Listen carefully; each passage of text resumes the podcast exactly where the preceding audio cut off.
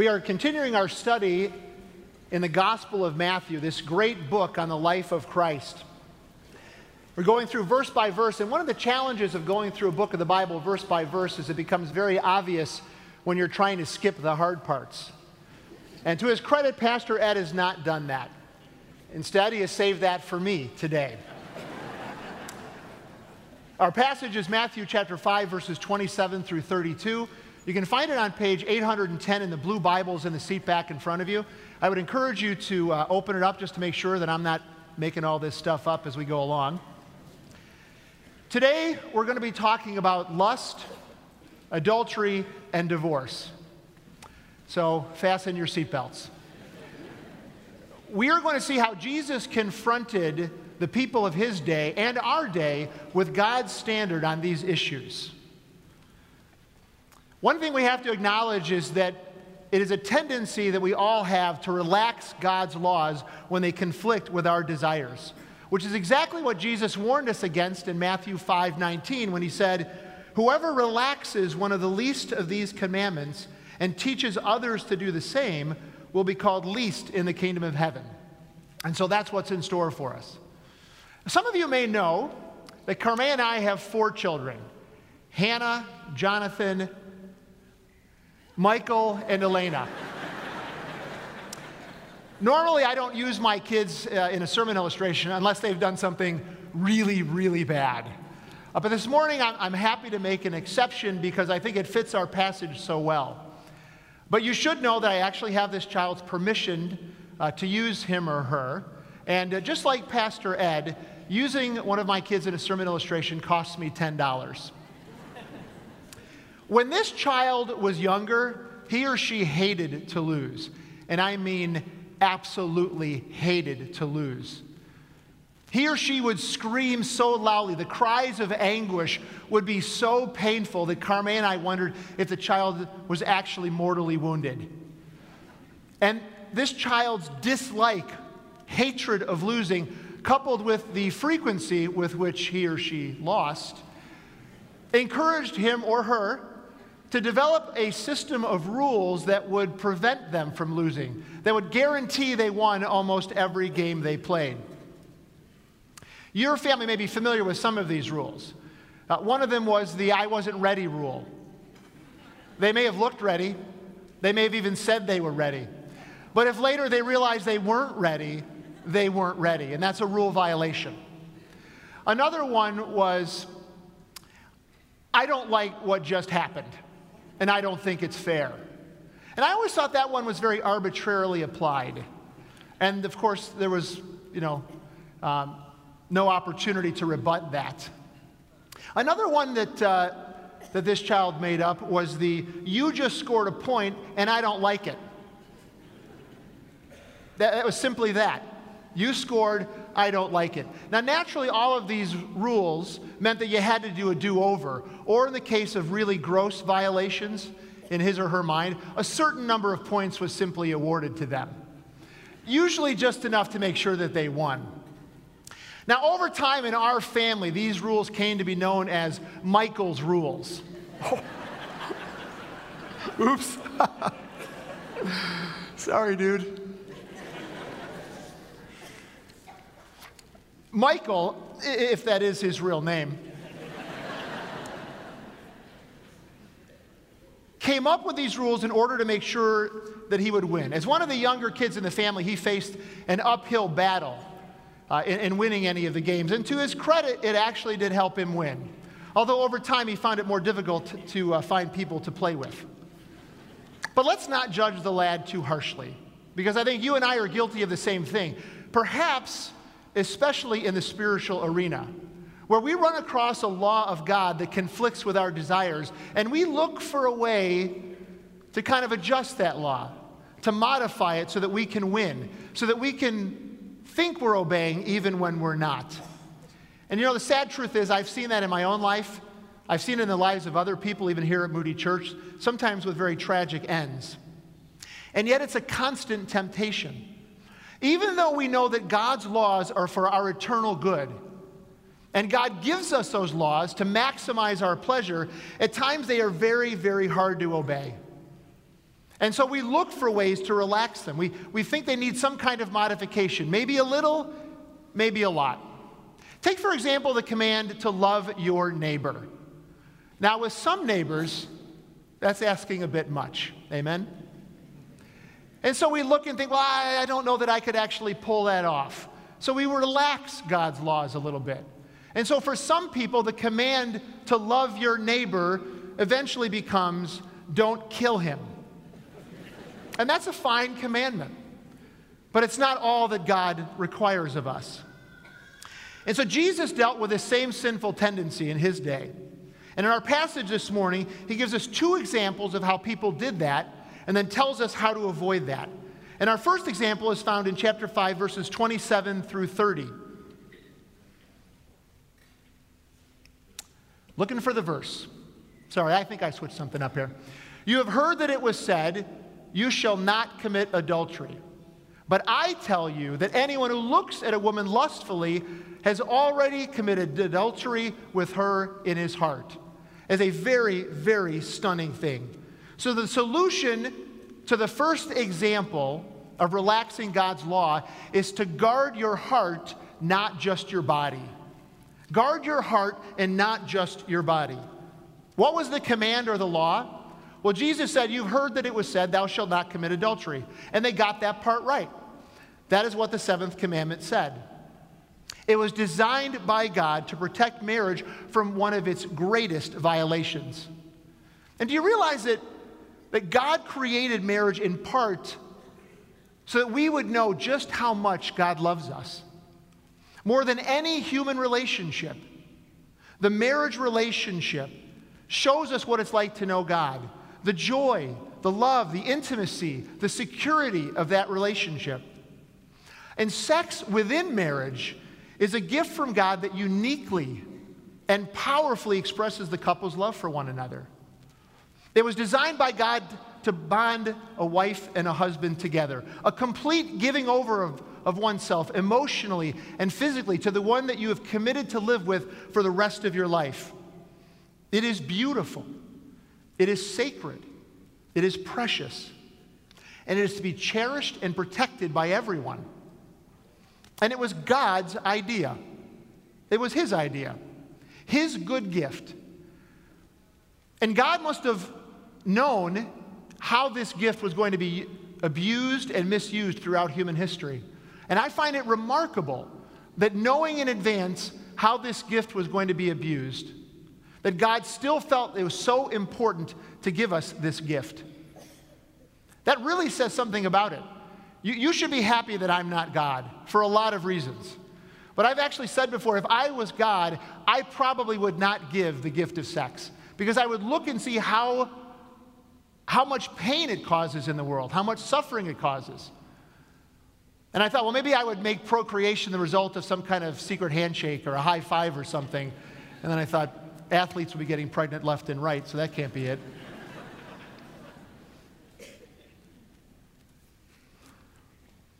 And adultery is a horrible betrayal of that sacred gift of God. And while the world downplays the consequences of sex without marriage, including adultery, the consequences of it are no less severe. And I want to read a couple of quotes from two victims of adultery. When my husband had an affair with another woman, I watched his eyes glaze over when we ate dinner together and I heard him singing to himself without me. He was courteous and polite. He enjoyed being at home. But in the fantasy of his home, I was not the one who sat opposite him and laughed at his jokes. He didn't want to change anything, he liked his life. The only thing he wanted to change was me. The next quote is from a husband and while we don't condone or agree with everything he says, his words reveal the pain of adultery. I hate you for cheating on me. I hate you for reducing it to the word cheating, as if this were a card game and you sneaked a look at my hand. Who came up with the term cheating anyway? A cheater. Someone who thought liar was too harsh Someone who thought Devastator was too emotional. I hate you. This isn't about slipping an extra $20 of Monopoly money. These are our lives. You went and broke our lives. You are so much worse than a cheater. You killed something, and you killed it when its back was turned. There is healing in the Lord. There's healing in the Lord for adultery, there's healing in the Lord for divorce. But He loves us so much, He wants to spare us from that in the first place. He never wants us to experience it. So, Scripture repeatedly reminds us to not fall into this sin. It warns us against this sin. Take a look at Proverbs chapter 6. Can a man carry fire next to his chest and his clothes not be burned? Or can one walk on hot coals and his feet not be scorched? So is he who goes into his neighbor's wife. None who touches her will go unpunished. He who commits adultery lacks sense. He who does it destroys himself. He will get wounds and dishonor, and his disgrace will not be wiped away. In fact, in the Old Testament, the punishment for adultery was death. That is how much God sought to protect marriage. So, how did they weaken the law? They weakened the law not by rewriting it, not by proclaiming its opposite. They even kept the death penalty for it. The way that they weakened it is they focused on the act of adultery and not the sinful heart behind it or the sins that lead to it. In this case, their error was they followed the letter of the law, but they completely violated the heart of it or the spirit of it. Here's an important principle I want us to know the heart of the law reveals the heart of God. And your response reveals your heart towards God. Let me say that again. The heart of the law reveals the heart of God. Your response reveals your heart towards God. Imagine a car ride with two young brothers in the back seat. And they, one is annoying the other mile after mile after mile. Finally, the exasperated father yells, Stop touching your brother. Then what happens after a few miles down the road? The one who's doing the touching. He comes as close as he possibly can to his brother's face. Did I touch you? No. Did I touch you there? No. Did I touch you now? No. I know this happens. I've seen it on television. You can see the foolishness of obeying the letter of the Father's command and completely violating the spirit of it. And so then imagine that that father is asked, Hey, how do your sons get along? And he says, Well, actually, they hate each other's guts, but they never touch each other. Oh, you must be so proud. It's easy to laugh at that example because we've seen it probably many times. But Jesus obviously wasn't laughing at what he saw. What they missed was God's heart behind the law, his desire for us to truly love one another. In the Old Testament law, in Leviticus 19 18, it says, You shall love your neighbor as yourself. And what does that look like? What does it look like to love your neighbor? It doesn't look like coming as close as possible to hurting them and then just stopping short. Loving your neighbor means that you're looking for ways to bless them. You're looking for what is in their best interest. And so they weakened God's law because they took his heart completely out of it. They left out the command to love. And so, how did Jesus correct them? How did Jesus define the law? Well, in chapter 5, verses 27 through 28, Jesus says this You have heard it said, You shall not commit adultery. But I tell you that anyone who looks at a woman lustfully has already committed adultery with her in his heart. And so Jesus goes right to the heart of the matter. And he equates lustfully looking at someone as already committing adultery with them in, in your heart. Why is that? Because the command not to commit adultery was not an open invitation to let your sinful desires run wild as long as you didn't do the act. It was a command that was subsumed under the greater command to love your neighbor as yourself. And they missed it, they completely blew it. Desiring pursuing, or engaging in sexual relationships outside of marriage is not love. It is not love. It is never love. It is sin. And you are leading yourself and the one that you're with away from the Lord, not towards Him. It really is that simple.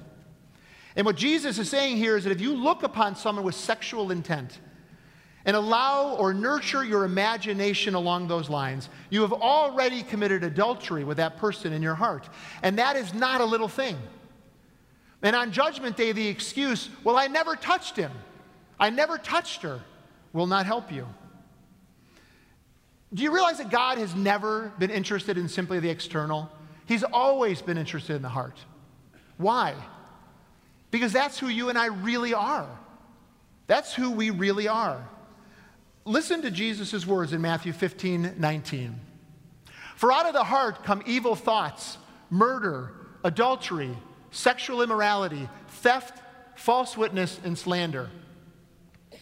In other words, it comes out of you because it's already inside you. And if in the mercy of God and the ministry of the Holy Spirit it's not in you, it will not come out of you when the opportunity arises.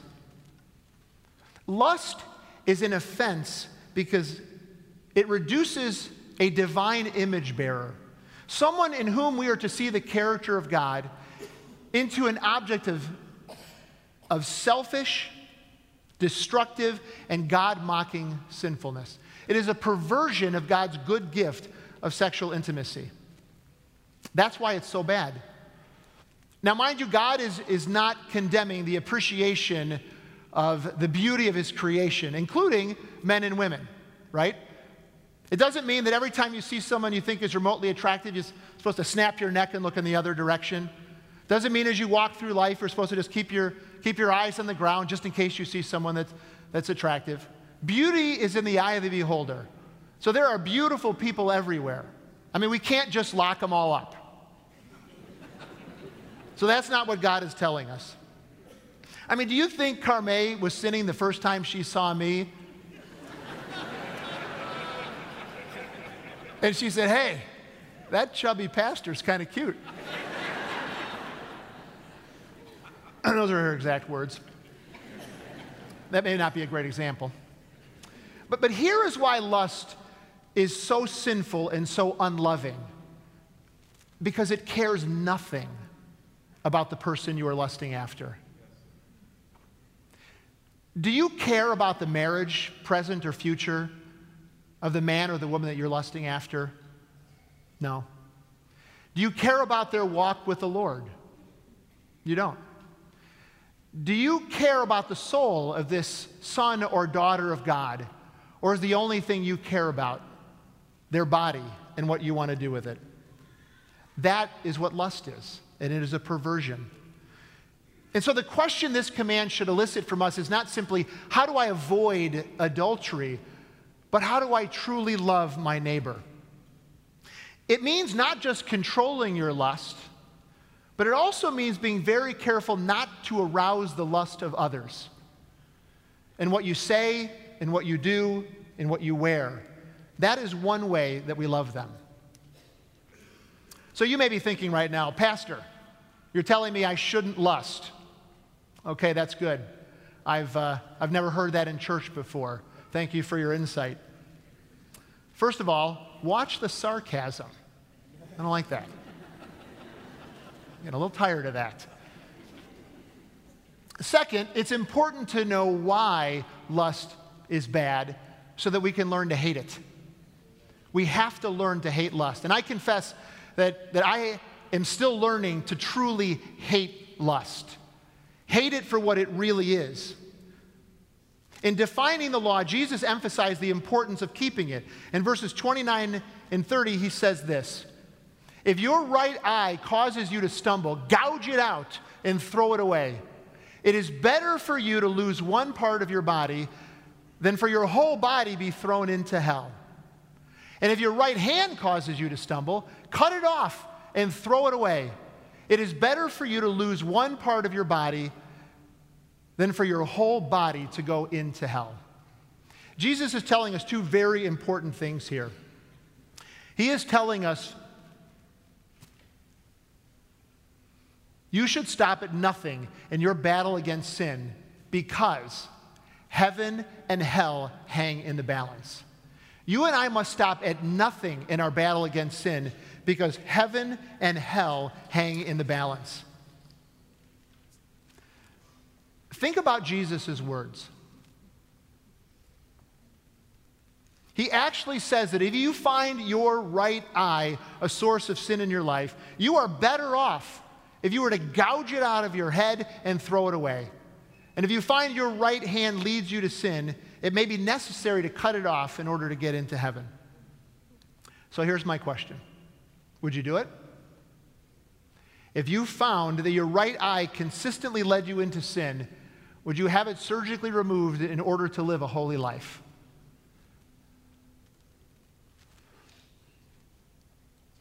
Personally, I would want to try an eye patch for a while, see if maybe we could get things under control that way. But you know what? That attitude won't cut it. That attitude will simply not cut it. The questions are how badly do you want to be free from sin? How badly have you grown to hate sin? How tired are you of falling into the same pattern of sin and falling for the same temptation over and over again? How strongly do you long for intimacy with God, for the freedom and the joy that comes from walking with Him? If your answer is, well, not that much, not that much, then you're in trouble. Most of you know that Jesus is not speaking literally here. He is not literally telling us to gouge out your right eye and to cut off your right hand. Incidentally, why the right eye and the right hand? Because they represent what is best about us. And I have to say that as a left handed person, I think it's about time they got what was coming to them. but one of the ways that we know that Jesus is not speaking literally is because if you follow his commands, literally, they don't work. They don't work. And Jesus was a lot smarter than that. If my right eye were particularly lustful and I had it surgically removed, I'm confident that my left eye could make up for the extra workload. You don't need two eyes to lust any more than you need two hands to steal. But before we get too comfortable knowing that Jesus wasn't being literal, keep in mind that he was still being deadly serious. He was still being deadly serious.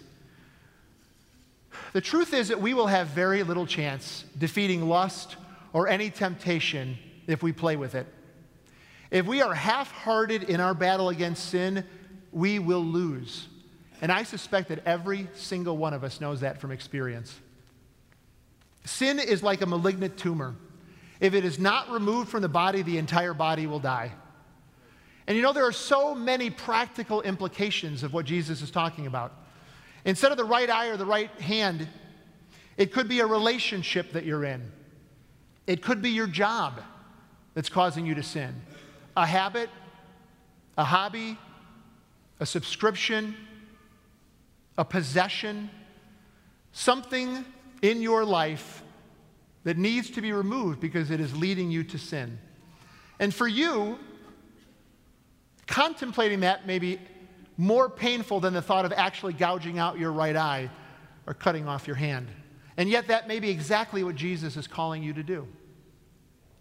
You may recall the true story that Pastor Lutzer told a few years ago about a husband who had left his wife and he was with another woman. And Pastor Lutzer said, You need to go back to your wife. And his response was, I've been in the desert for years, and I have finally found an oasis. And what you're asking me to do is to go back to the desert. And the answer is yes. Immediately. Do it now. Cut off that relationship, gouge it from you, and throw it away.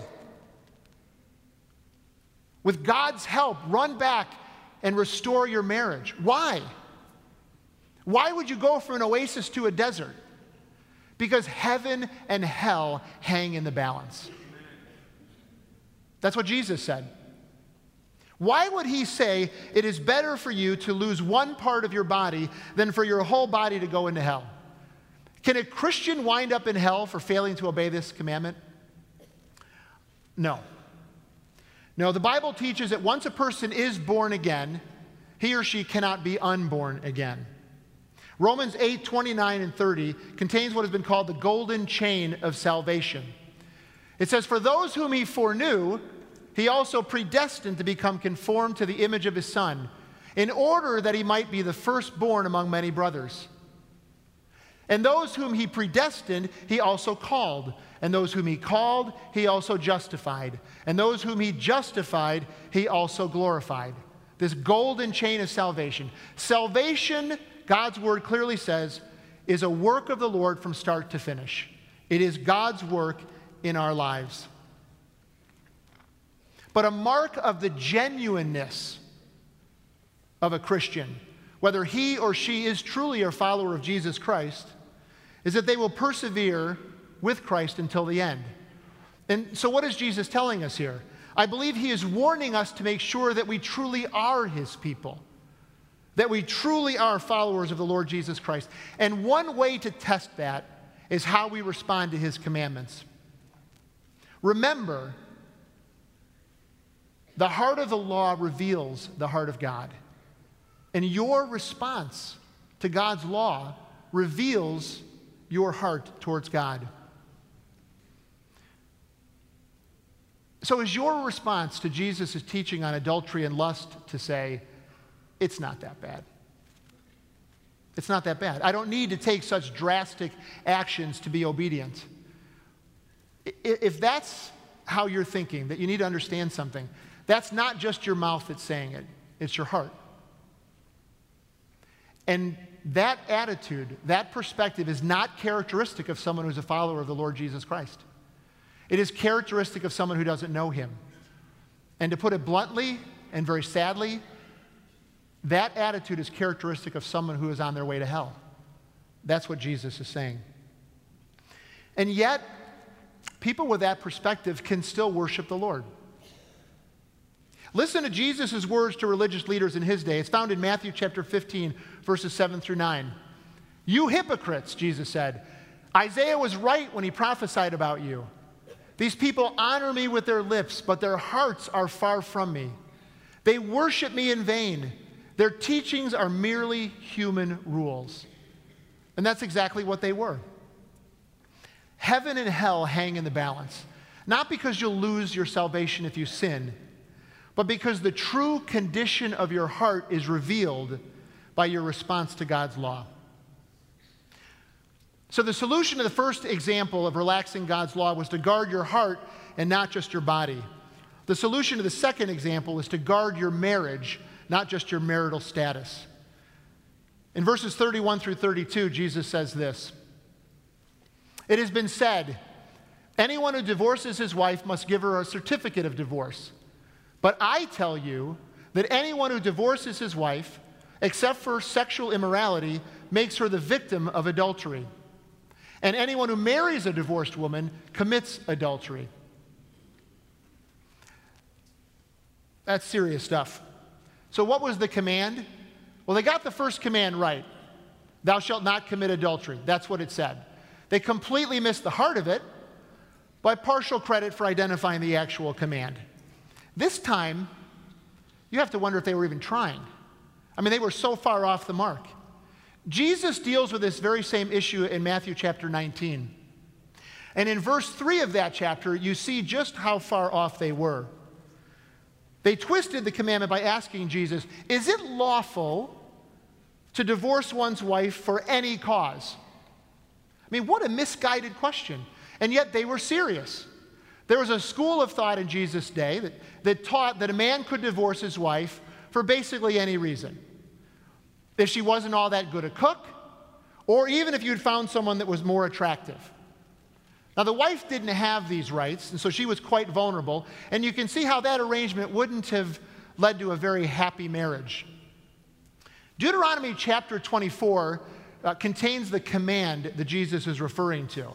It's actually not a very easy passage to interpret, even if you got a C plus in Hebrew, as I did.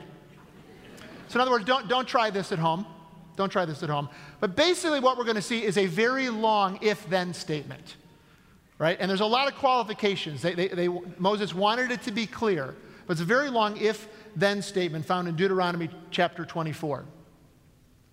When a man takes a wife and marries her, if, here's the big if, if then he finds no favor in his eyes, she finds no favor in his eyes because he has found some indecency in her, and he writes her a certificate of divorce and puts it in her hand and sends her out of his house, and she departs out of his house, and if she goes and becomes another man's wife, and the latter man hates her and writes her a certificate of divorce and puts it in her hand and sends her out of his house, or if the latter man dies, who took her to be his wife, then her former husband, who sent her away, may not take her again to be his wife after she has been defiled, for that is an abomination before the Lord. Wow. Okay, so they got out of that, so it's okay to divorce your wife for any reason at all, right? The actual command in that passage is simple. If you have divorced your wife, and in the meantime, she remarries, because the assumption would be that she would remarry, you are not allowed to take her back as your wife. That is forbidden. It was designed, along with giving the wife a certificate of divorce, so her situation wasn't ambiguous, it was designed to protect the wife and to guard against divorce. That's really the whole of it. Divorce was to be seen as far more important than they did. So, how did they weaken the law? Well, they weakened the law very simply by ignoring God's purpose for marriage. They were more interested in protecting their marital status, that is, to be married, than they were interested in protecting their marriage. Their focus wasn't to find the heart of God in this matter. Their focus was to find what was legal and what they could get away with. They viewed the, God's law as a restraint on their freedom. And like a lawyer, they were looking for a loophole to see what they could get away with. And it's a temptation that you and I face today. If the heart of the law really does reveal the heart of God, then their response reveals how little they cared about God's heart. But verse 32 shows us how Jesus defined the law. He says this But I tell you, that anyone who divorces his wife, except for sexual immorality, makes her the victim of adultery. Jesus upheld the sanctity and the permanence of marriage in such a way that his readers, his listeners, were shocked. In Matthew 19, when he gives this same answer, his own disciples said, It's better not to marry. If that's the way it is with a man and his wife, it's better not to marry. I mean, think for a moment how shockingly arrogant that statement is. It's, it's like the husband saying, okay, so she gets all this, but if she puts on some weight, if she can't cook, I got to live with her forever. A completely unbiblical view of marriage. So Jesus said that any remarriage after an unbiblical divorce is adultery, a crime punishable by death in the Old Testament. Jesus is showing that this is far more serious than they understood. And because of the greater vulnerability of the wife, Jesus says that the husband makes her commit adultery. Again, assuming that she would remarry. And if her first marriage was not biblically terminated, both she and her new husband would be guilty of adultery. It was another one of God's protections for marriage and an obstacle for divorce. But they missed God's heart completely, and they missed God's design for marriage. So let's see how Jesus answered the Pharisees' question in Matthew 19, verses 4 through 6. He answered, Have you not read that he who created them from the beginning made them male and female? And said, Therefore, a man shall leave his father and his mother and hold fast to his wife, and the two shall become one flesh. So they are no longer two, but one flesh. What therefore God has joined together, let man not separate. Jesus went back to when God created marriage. God made them one flesh. And what God has joined together, man should not separate. That's what Jesus is saying. The two have become one. God did that. And it has to be that way. Marriage has to be that way because it is a picture of the security, of the permanence, of the stability of our relationship with our Heavenly Father through His Son, Jesus Christ. Because God promises His people, I will never leave you nor forsake you. I will always be faithful to you. And He gave marriage to us as a gift so that we would see what that looks like. Godly marriages put on display our relationship with God in human form. And lust and adultery and di- divorce, they, they disfigure, they deface that display in grotesque ways. And you know, the truth is that some marriages, they distort that display of God's love even without those sins. And it's a tragedy. So, do you want to see how God loves you? You want to know how much God loves you? You know, you can see it in a variety of ways, but one of the most powerful ways is in a loving relationship between a husband and his wife. In good times and in bad, in sickness and in health. What is on display when a husband quits the job that he loves to care for his bedridden wife for the last 15 years of her life? God's love for you is on display when he does that. And what's on display when a wife cares day by day, year after year, for her husband who's been debilitated by a stroke?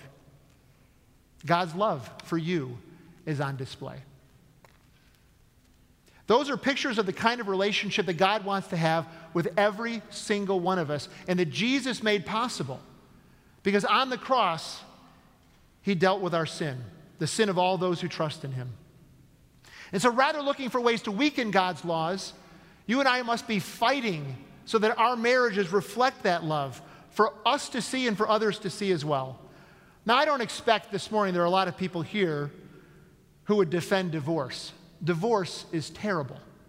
The consequences of divorce on both parties, the children, the affected, the extended families, society, they are seen every day in courtrooms, in counseling offices, and in prisons.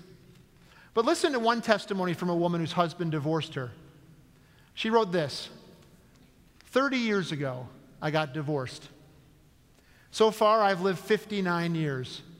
And without a doubt, divorce was the worst season of my life. Nothing I've suffered since that time even comes close. Not a wayward child, not a stroke, not the betrayal of a close friend, not job loss, not watching the collapse of a ministry, not the death of a parent, not a root canal when the Novocaine didn't work. Absolutely nothing compares to the horrific pain of having a spouse decide, I don't, after saying I do. I realize there are far too many circumstances related to marriage to cover in one sermon. And many of you may be asking, well, how does this passage apply to my circumstance? How does it apply to my life right now? And so here's the bottom line it is a matter of your heart. It's a matter of your heart. It always is. When God's word is clear about what you should do, will you do it? Or will you look for a way to relax God's law? And when God's word doesn't speak directly to your situation, will you seek Him so that you can know His law and so that you can obey it? Or will you too look for ways to relax God's laws? The truth is, obedience can be painful. It can require a sacrifice that you and I aren't even sure how we can make, much less how we can live with. But it all goes, all goes back to trusting our Heavenly Father and to believing that that His ways are better than our ways. And the plan that He has for our lives are better than anything that we could come up with. You've heard it said that God hates divorce. I believe that's true. God hates divorce because God loves people. And God loves divorced people. And I don't think there's anybody that hates divorce more than someone who's been victimized by it. And by God's grace in the church, there is hope, and there is healing, and there is love for all those who are hurting. But for those of you this morning who are contemplating an unbiblical divorce, or entering into a foolish marriage, or in the midst of an adulterous relationship, stop. Stop. It may be the most foolish and hateful thing you will ever do. Remember, the heart of the law reveals the heart of God. And your response reveals your heart to God. So let me end with this. What do you hear in this passage? Do you hear freedom or do you hear constraint? Do you see before you a long stretch of highway with beautiful scenery on both sides and guardrails designed to protect you? Or do you just see the guardrails? Is that all you can see when you read God's laws? God has a better way. Better than lust, better than adultery, better than divorce. And while we cannot control our spouse if we're married, we can do everything with God's strength to have the kind of marriage that will reveal the love of God, to make our marriage as strong as possible. And if you're single, with God's help, you can strengthen the marriages that are around you as God enables you to. I began talking about Michael's rules and our sinful tendency to relax God's laws. But you know what the good news is? Jesus rules. Jesus rules. And so we don't have to relax God's laws. Instead, we rely on Jesus, and the Holy Spirit empowers us to obey God's laws. Not just the letter, but the Spirit, because that's what our Heavenly Father desires for us that joy. And with His help, we can do it. Let's pray. Our Heavenly Father, you know each one of us personally. You know our temptations. You know our weaknesses. You know our circumstances. And so, all I would ask is that in your mercy, you would not leave us in disobedience Convict us of our sin. Give us hope. Pour your grace upon us so that we might thoroughly obey you. We love you. Thank you in Christ's name. Amen.